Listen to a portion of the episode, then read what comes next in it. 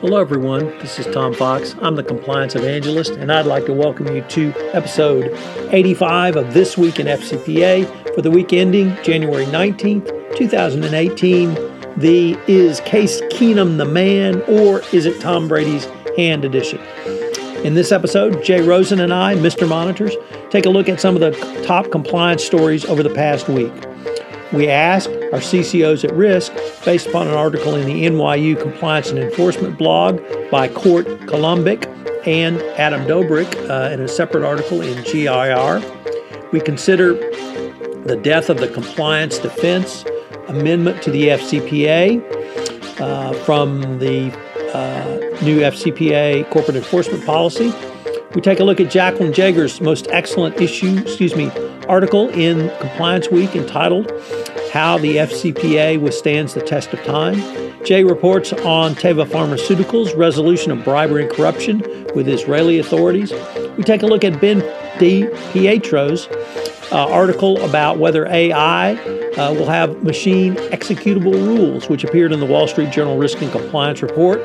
We take a shout out to retiring FBI uh, Integrity and Compliance Officer Pat Kelly, based upon Matt Snell, excuse me, Roy Snell's article in the SCCE blog. We explore uh, two articles by Matt Kelly around the salary penalty for misconduct uh, that's uh, very interesting that uh, he wrote this week. We take a look at Jonathan Marks' latest article entitled Skepticism, a Weapon to Fight Fraud, which appears in his board and fraud blog. We take a look at my 31 Days to a More Effective Compliance program, my upcoming compliance masterclass, co sponsored with Markham LLP. Uh, we asked Jay if he's worried about Tom Brady's hand or not. And then finally, we preview the weekend's NFL playoffs. This is Tom Fox. I'm the Compliance Evangelist. This Week in FCPA is a part of the Compliance Podcast Network. Hello, everyone. This is Tom Fox. I'm the Compliance Evangelist, back for another episode of This Week in FCPA, episode 85 for the week ending January 19th, 2018 the is Case Keenum the man or is it Tom Brady's hand edition? As always, I'm joined by Mr. Monitors, Jay Rosen with Affiliated Monitors. Jay, welcome. Hey, Tom. Good to be with you on this Friday. Jay, we have uh, survived Ice Mageddon in Houston. Uh, we were uh, just decimated with uh, between an eighth and a quarter inch of ice, uh, which shut the city down, but uh, we will rebuild. And uh, we're back up and running here and uh, Podcast Central. Okay. Reminds me of my days growing up in New Hampshire. Where exactly. and when we would be paralyzed by eight to 10 feet of snow. But, you know, the paralyzation is the important part. That's right. That's right. Well, Jay, we. Um, we had a, a, I thought, a really interesting week with lots of different uh, topics that have been commented upon or written upon. So, um, number one on our list today was an interesting article by a fellow named Court Golumbic from uh, in the New, uh, New, York University Compliance and Enforcement blog entitled "The Big Chill: Personal Liability of tar- and Targeting of Financial Sector Compliance Officers." It was picked up in a article and further explored by Adam Dobrik in uh, the GIR Global Investigations Report. And what uh, not Kurt, I'm sorry, Court, C O U C O U R T, Court, um, uh, explored was some of the recent cases we've seen from the Securities and Exchange Commission where uh, individual CCOs uh, were uh, uh, given civil liability and, and, either paid a fine and or agreed not to, to work at public companies.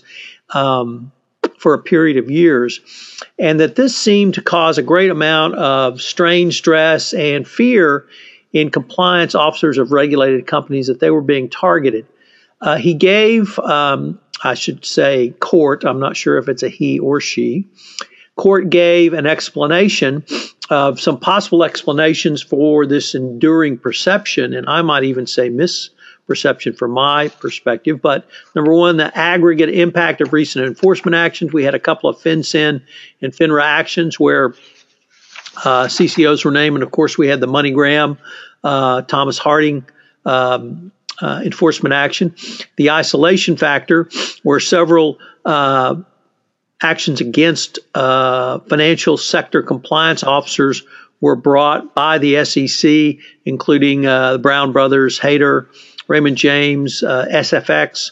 And in these cases, the only the compliance officer was individually charged. Uh, certainly, uh, the Yates memo comes into play, uh, but uh, the I thought the real upshot of both uh, Golumbic's article and um, Dilbrick's article was I don't want to say it's much ado about nothing because anytime CCOs are individually prosecuted, it's something to consider, but it's really in a minuscule number of cases. Uh, in large part, it's been, uh, not in large part, in only part, it's been in regulated industries, which, which really have a different uh, set of regs uh, that uh, the government regulators work under and a different standard. Obviously, in the FCPA criminal law side of things, it's an intent standard.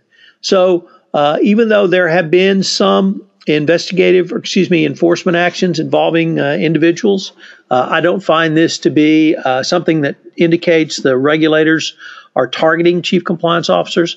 Certainly, uh, Yates memo through Rod Rosenstein have said uh, uh, consistently that if you violate the law, you will be prosecuted. I don't find any fault in that. And if a CCO was a part of a bribery scheme or a cover up, I think it would be an appropriate. Uh, under certain under appropriate circumstances, I should say, for uh, the DOJ to go after a CCO. But I don't really see any overall or overarching uh, targeting of CCOs certainly the regulators recognize, I think, that CCOs are in their court and their friends. So, uh, what were your thoughts on reading all this? Well, I've, I've got, I think there's something interesting about this last paragraph here in the NYU version. And it says one proposal for countering the perceptions, perception of compliance officer targeting is the adoption in the U.S. of an accountability regime similar to the senior manager regime, regime SMR in the UK this r- compels financial institutions to allocate certain conduct rules and other responsibilities to designated senior management functions because these senior management functions include not only senior compliance functions, but a range of other business and control side roles, this shared responsibility would provide greater assurance to compliance officer that their conduct would be assessed not in isolation, but within the context of the broader managerial effort. So, do you think that uh, would do much more to kind of um, placate people here, or do you think that's just about kind of shifting the blame? Because earlier we were saying that you know the CCO really, uh, unless it's egregious, would not be individually held accountable. Does this SMR idea hold any weight for you?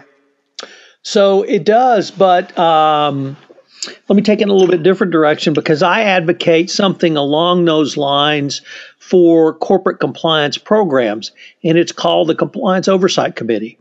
It's a committee that sits between the chief compliance officer and the board of directors.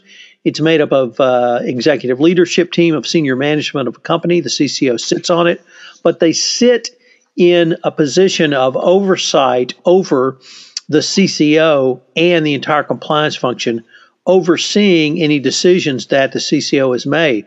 Uh, it has a couple of different functions. One is it provides a second set of eyes for any actions by the CCO or the compliance function, but it also diffuses uh, that responsibility to uh, a larger or wider range of senior business uh, leadership, so that that uh, not only gives cover to a CCO, but also, like I said, puts that second set of eyes on it. So that type of structure, uh, I really, or that type of concept, I advocate being burned into your compliance program structure. Great. So um, next up, we've got something uh, between you and Mike Volkov arguing about whether the new FCPA corporate enforcement policy has ended once and for all the debate about amending the FCPA to add the dreaded compliance defense. Right. So um, I'd uh, talked about this uh, uh, earlier this year. Uh, we saw uh, a couple of people, uh, some some new calls for a compliance defense to be added to the FCPA, but I thought the Department of Justice did, Justice eviscerated any argument for a compliance defense when they announced the new FCPA corporate enforcement policy. Uh, I think largely those who've advocated for the compliance defense are trying to weaken the FCPA uh, to the point where uh, it's really not effective. Because if you had the compliance defense that many uh, articulate, that it's a blanket defense, and that simply by having a paper program in place, uh, they're not responsible. Company's not responsible for the actions of its employees or senior executives.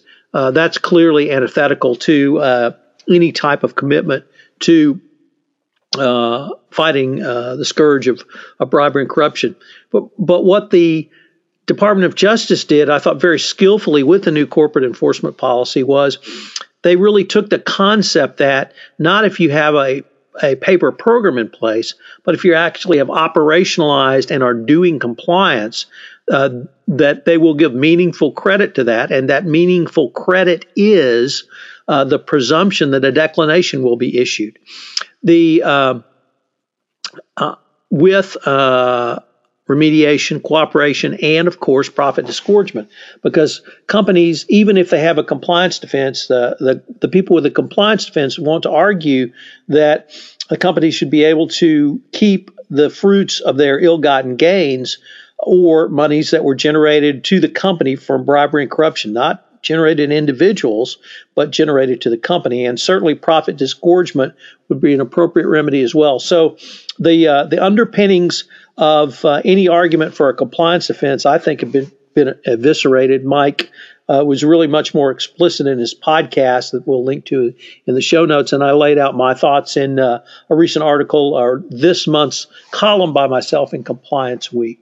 So uh, I think um, that debate's over, uh, and uh, kudos to the DOJ for ending it. Great. Uh, so, um, go ahead. Sorry. Yeah. Next up, uh, my compliance with colleague Jaclyn Jaeger had an article that really interested you. Uh, I was fascinated by its title, which simply was "How the FCPA Withstands the Test of Time." What did you think of the article, Jay?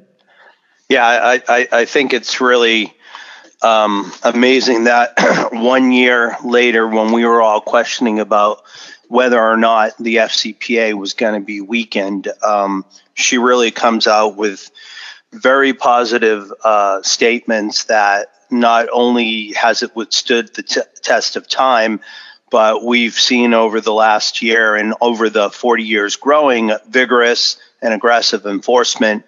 We've seen expanding multi jurisdictional prosecution, and that was evidenced uh, within the last couple weeks with the $422 million combined criminal penalty that Singapore based Keppel Offshore Marine paid.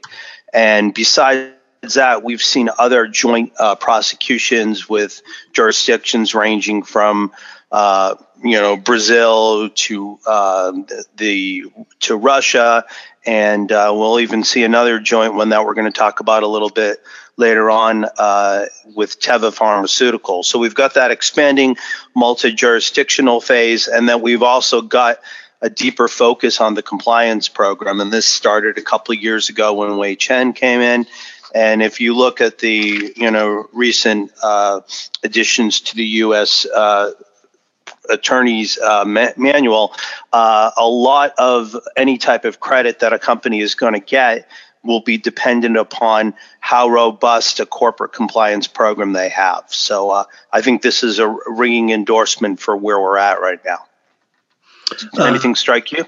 Yeah, well, uh, I guess um, really it was the entire scope of the history of the FCPA and how the Department of Justice has responded to commentary, obviously from people like us, but also from businesses about uh, uh, providing more information, uh, uh, uh clarifying, consolidating things, um, pulling back from DP or from monitorships when they weren't working, kind of addressing the issues that uh, happened in the last decade around that.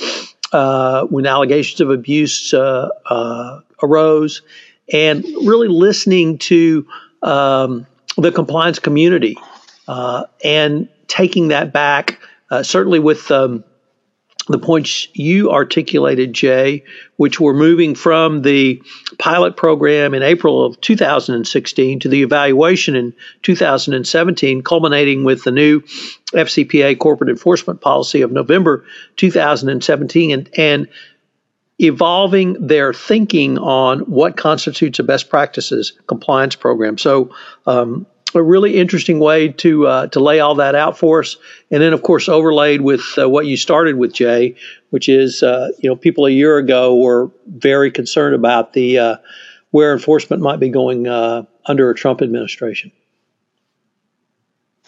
So um, as as hinted, now we have an article um, by Chaim Gelfand, uh, who is an attorney in Israel, and this appeared in the FCPA blog and it says um, the Office of Israel's Tax and Economic Prosecutor announced this past Monday that it has reached a conditional agreement with Teva Pharmaceutical with respect to bribery issues that Teva resolved with U.S. authorities in 2016. Under this agreement, Teva will take responsibility for its actions and pay an administrative fine of approximately $22 million, but no indictment will be filed. And uh, in respect to this rather small amount, uh, the Israeli prosecutors took into um, effect the $519 million fine, which were total penalties paid to the DOJ and the SEC. And according to this enforcement action, the company did business in Russia with a repackaging company owned by an official at the Ministry of Health, and that official earned about $65 million. And then in the Ukraine, Teva hired government officials as a consultant and paid $200,000 through monthly fees. Finally, in Mexico, Teva bribed government forces. So this is um, the use of this conditional agreement in Israel in this type of a case seems to bring Israel in line with other nations who have recently passed legislation to allow the use of DPAs, though there are still significant differences between a conditional agreement and the DPA. Uh, the prosecutor stated several reasons for reaching the seemingly lenient resolution with Teva, among them the sizable penalties already paid to the U.S., Teva's cooperation, the remediation undertaken by the company, including strengthening of its compliance program, terminating engagements with relevant partners and setting up global management structure, and the prosecution taking into account Teva's recent financial hardship. So, um, you know, this is, I guess, the second settlement with the Israeli government of uh, an FCPA matter, and it's good to see that they are falling in line with the rest of, of global prosecutors. And I guess, Jay, from my perspective, I'll only add that uh, once again we see evidence of the true internationalization of not only uh, anti-corruption, anti-bribery investigations, but here enforcement. And uh, 22 million is is certainly far below the fine and penalty Teva paid in the United States. Nevertheless, it's a uh, uh, fair amount of money um, uh, to talk about. And so now we have Teva's total fine and penalty. Um, I guess that's at uh, 541 million. If I no, uh, yeah, 541 million doesn't move it up in the top 10 list, but it's still uh, something to uh, to take note of. So uh, kudos uh, to the Israeli prosecutors for closing this out. Kudos to Teva for resolving it. And once again, clearly demonstrating the um, internationalization of both anti-corruption enforcement, excuse me, investigations, but enforcement as well. So, what's uh, Ben DiPietro thinking about at the Wall Street Journal? So, um, you know, the guys at the Journal they they are reporters and they report, and every once in a while they get to write things that are closer to commentary. And um, I thought this one was a really a must-read piece from Ben.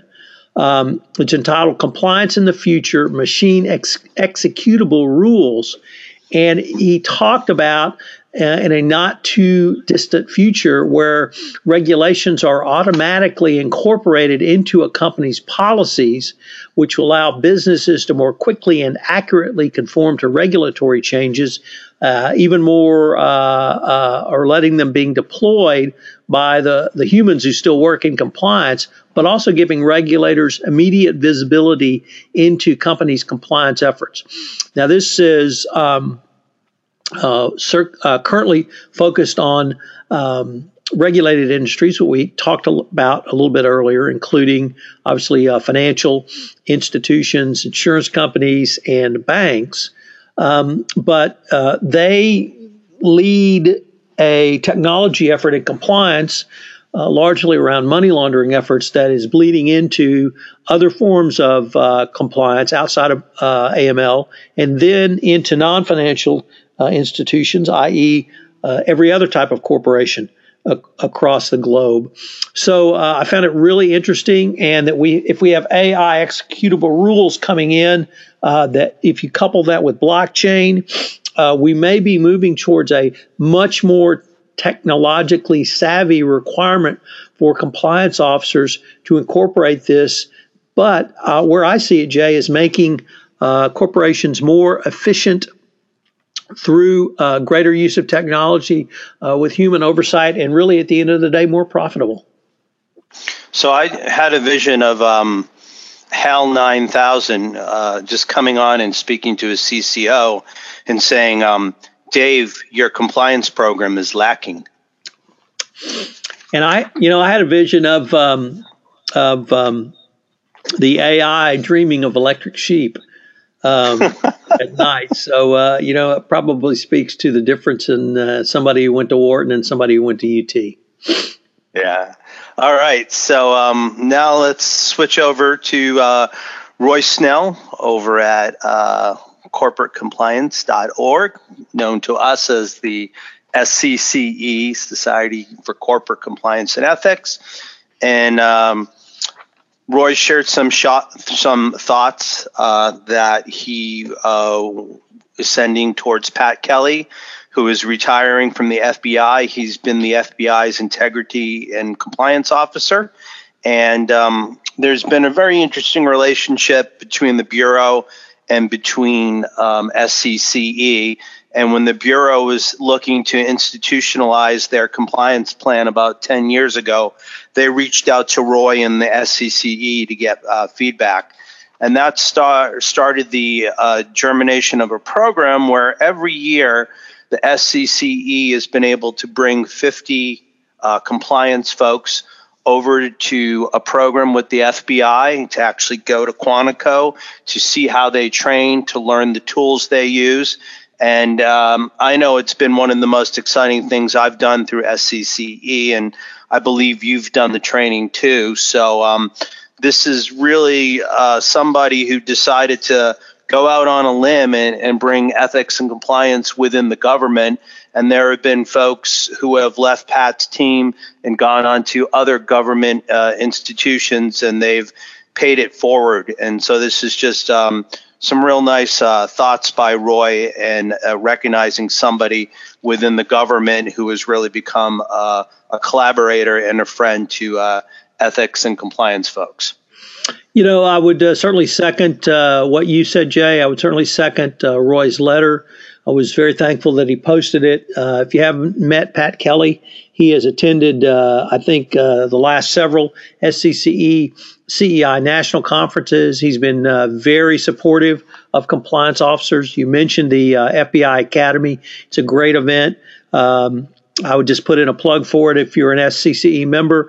Uh, the Academy um, candidates are uh, it's a, it's open uh, right now until the end of the month to apply. Um, I have 50 slots and 500 people apply, so uh, one in 10 but it's a it's a great, uh, as you said, Jay, a great uh, learning experience.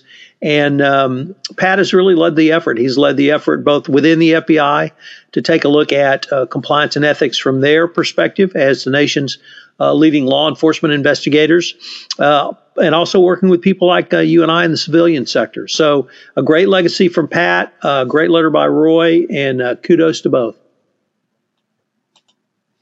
Uh, now it's time for a little radical compliance. And um, I think you and Matt got into some interesting stuff down in the weeds on your podcast.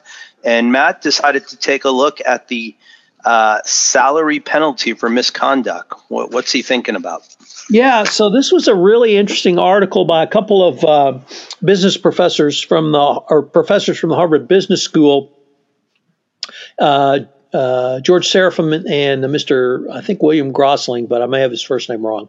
Nevertheless, um, they took a look at uh, salaries for senior executives from companies that had had to go through restatements, and they found that on average there was a four percent drop or less salary for an executive who went from a company that had had to re- make a restatement to another company, and uh, not that a 4% drop is really that dramatic, but the way Matt laid it out, if you look at a 15 year career, it compounds because, Jay, if I'm making 4% less than you now, I'm going to continue to make 4% less than you for over the life of the time I'm with that corporation.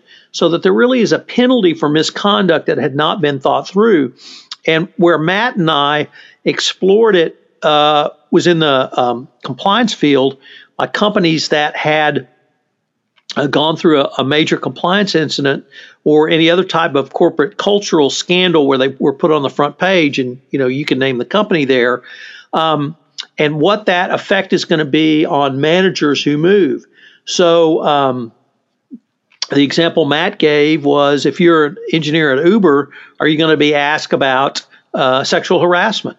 Um, you know, it's certainly a fair question. And the way I posed it to Matt was if I'm a prospective employer or you're a prospective employee and I'm an employer, I've got to ask that question and I've got to do due diligence. And that due diligence may cost more. It may take more time. It may be negatively impact you, not because of any prohibited reason of protected category, but simply because, you know, I don't want to go through the hassle of having to deal with somebody like that. Now, in uh, you know, I think we've both been in industries that have had these kinds of scandals, but in Houston, uh, the scandal that continues to resonate today it was and is Enron, and I can remember uh, friends of mine who were at Enron had great paying jobs, and uh, first of all, they weren't moving because they wanted to; they were moving because they had to when Enron imploded. So there's point number one that if a scandal's bad enough, you could literally lose your job. We had no control over it. But number two was they had to take anything they could. So um, uh, this uh, I thought was a really interesting uh, idea to consider, and Matt really articulated it uh, as a way for compliance professionals to talk to senior execs about why culture mattered, and more importantly, it mattered not to have financial scandals such as require restatement, not to have a, a, a, a Uber, a Wells Fargo, a Volkswagen, a so encompassing scandal that the entire company is tainted. And it certainly put, I thought, more um, arrows in the compliance officer's quiver to talk to senior management about not only the role of compliance, but what compliance meant for them individually. Yeah, I think um, what I thought was interesting. Uh, there's a quote in the second piece, which uh, we're linking to the show notes, called "More Thoughts on the Misconduct Penalty," and um, Scott Moritz shared that uh, on LinkedIn, he wrote that he knows a number of friends who have gone to work for companies to help turn around after a scandal and then spend the rest of their careers explaining that they were not part of the problem anyway. So it's it's almost like that that reputational risk that uh, you know you're if you're going to work at VW now there's still that potential that there could be a stigma attached to you next time you try to get your next job so you've got that perception coming in and then you face that uh, possibility of being paid less for the job just because where you have worked and you don't even get any credit for coming in and helping the company remediate uh, right, and uh, just a, a, very different uh, approach to things that probably most of us hadn't thought through. Um, next, uh, Jonathan Marks continues his uh, fairly impressive run of blog posts, Jay. And he wrote, uh, he's writing in his board and fraud blog, but he, uh, of course, writes from the internal auditor perspective. And he had, I thought, a really interesting article on the need for skepticism and reminding um, not only auditors to be skeptical, but I thought really speaking to the entire compliance profession. The um, you know, I channel my inner Ronnie Reagan a lot. uh, mm-hmm. It's it's not Nancy Reagan. Just say no. It's Ronnie Reagan. And um, trust but verify. Trust but verify, and that's a byword that every compliance professional, or by phrase, every compliance professional must inculcate into your repertoire of compliance phrases. So. Um, uh, as I said, Jonathan, obviously coming from the uh, auditing perspective, but it's equally important that the compliance professional uh, uh adopt that that type of uh, not only rigorous but routine skepticism. So he's taken uh, trust but verify, and his suggestions from a, a fraud deterrence perspective would be quote trust is professional hazard. Indeed, indeed. So, Jay, I have a couple of uh, things that are coming up. Um, I'm in the right in the middle of, or I'm on day 19 actually, of 31 days to a more effective compliance program. It's been a uh, really good uh, way to wrap up my 12 month series. And um, if you are interested in how to create a best practice compliance program based upon the 10 hallmarks of an effective compliance program, as supplemented by the information in the evaluation of corporate compliance program and the new DOJ FCPA enforcement. Uh, this is the month for you, so I hope you'll check it out. It's available on uh, the FCPA Compliance Report, iTunes, Libsyn, YouTube, and JD Supra. Jonathan Marks and I are um, putting on a compliance masterclass. Will be sponsored by Marcum LLP, where Jonathan's a partner. It will be in Miami on uh, February 11th and 12th. Uh, actually, I think it's uh, now that I say that 12th and 13th. That's uh, Monday and Tuesday in Marcum's office in Miami. For more information or uh, the agenda, check out uh, my website, the FCPA Compliance Report. Um, and now to get to uh, what seems to be on your mind, Jay, which is uh, Tom Brady's hand. Now, this is not a, I think, a concern about the size of his hands, although you know perhaps that works into it as well. But uh, why are you so worried about Tom Brady's hand right now? Well, um, a couple months ago, the Patriots traded their uh, uh, superstar uh, backup quarterback, Jimmy Garoppolo, and sent him to, at the time, the lowly San Francisco 49ers. And then he happened to lead them on a five game winning streak. And now, uh, should Tom Brady not be able to go on uh, Sunday, or should he have limited capabilities? Uh, the backup quarterback duties would fall to a former Houston Texan who was a, a former uh, Patriot. And uh, why am I blanking out on his name? Brian you, Hoyer. Uh, Brian Hoyer, who went to Michigan State, I believe, one of your alma maters. So uh, you seem to think it's much ado about nothing, but I think. Uh, I don't know whether it's a mea culpa that's laid out ahead of time and it portends uh, a bad result for the Patriots. But I guess at the end of the day, I'm always a next man up kind of guy. Well, I think you're channeling your pre 2005 uh, Red Sox persona too far. That, uh, yeah, you guys were losers for a long time, but that doesn't mean you're losers now, certainly after the past 10 years. And, you know, he's. Does it Tom, mean we're cheaters, though? It, you're Tom effing Brady. That's who you are. and, uh, so, uh, you know, as with the uh, last SI story about the dysfunction coming out of uh, the uh, Patriot camp, uh, it turns out, you know, that was probably a planted story. Uh, this is probably a planted story.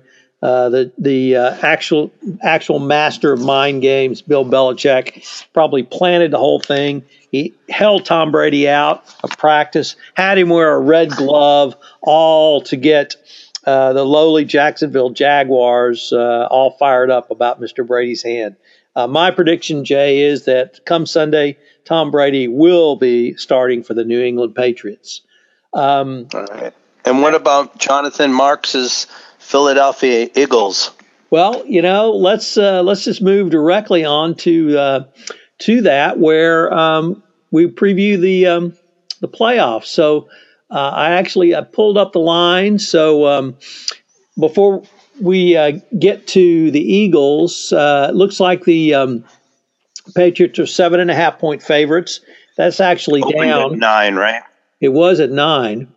Uh, so I don't know if that means the smart money's coming in for Jacksonville or not.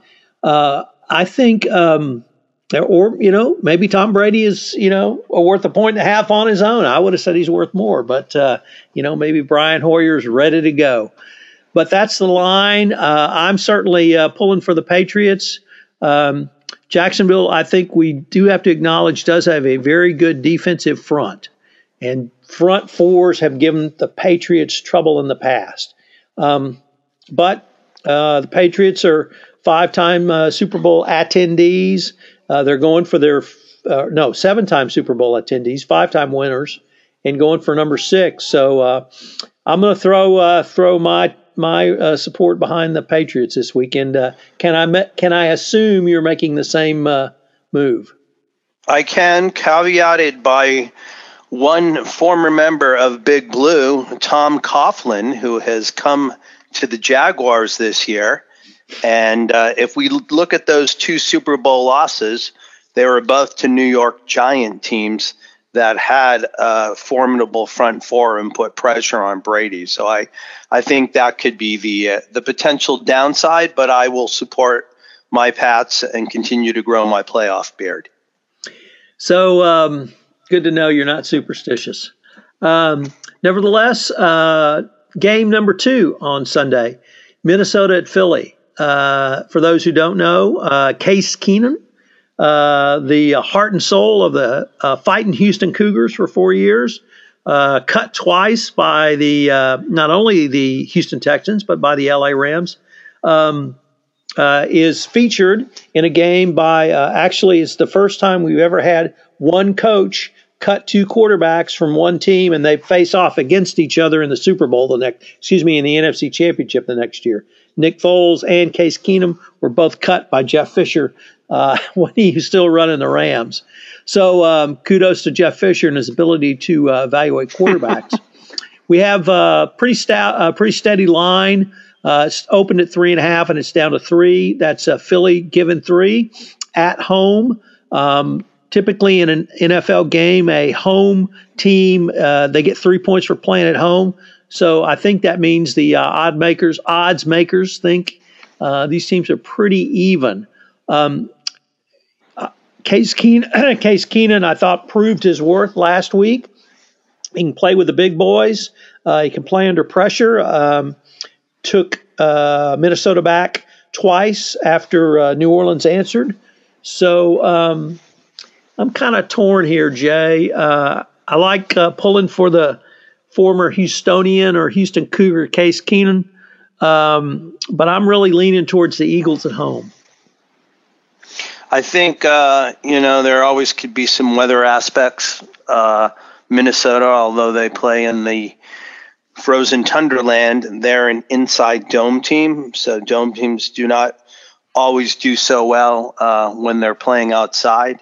So that being said, um, I, I, think it's a pick 'em. I think it's pretty close, and I think uh, it's going to come down to uh, who's got the ball last. And uh, kind of like last week in Keenum, that was uh, an incredible throw and then and an incredible whiff on the defender who seemed to be right there. And all they needed to do was stop that guy in bounds, and the game was over. So uh, I would think we have two uh, exciting games uh, on hand for Sunday, and am looking forward to a little bit more football. Well, I am as well. So, Jay, uh, you want to take us home? Yeah, one thing that we forgot to mention, Tom, um, on the 22nd, which is, I believe, next Monday, you're going to have uh, a SCCE webinar, and it's going to be you and Louis Sapirman, who's the VP and Associate General Counsel and CCO at Dun and Bradstreet, and you're going to be talking about 360 degrees of compliance communication. So that is Monday, January 22nd, 12 p.m. Central Time. It goes on for 90 minutes, and you can get 1.2 CCBs and CEUS. So, uh, anything else to say about that one, Tom? So uh, Louis Sapirman is one of the top CCOs around. He's a dynamic speaker. He really has invested in and can articulate why a 360 degree approach to compliance communication is absolutely critical. He uh, lives it, breathes it, walks it, as does the senior leadership team at Dun and Bradstreet. So, um, if you're a CCO, if you're a compliance professional, if you're a compliance practitioner, or you're a communications expert or want to learn how to be one, you should listen to this and listen to what Lewis does. I'm going to lay down some theoretical frameworks, and Lewis is going to tell you how you did it in practice. Great. Thanks for that. So, on behalf of Tom Fox, the compliance evangelist, and myself, Jay Rosen, Mr. Monitor, we'd like to thank you for spending this week in FCPA with us, episode 85, either the Case Keenum or the Tom Brady's Hand edition. So uh, we look forward to speaking to you next week. And not only will we take a look at who will be meeting the Super Bowl, but we'll bring you all the news that we found in the last week about ethics, compliance, and anti corruption. Thanks so much for listening and enjoy the football games. Hello, everyone. This is Tom Fox again. I'd like to thank you for listening to this episode of This Week in FCPA.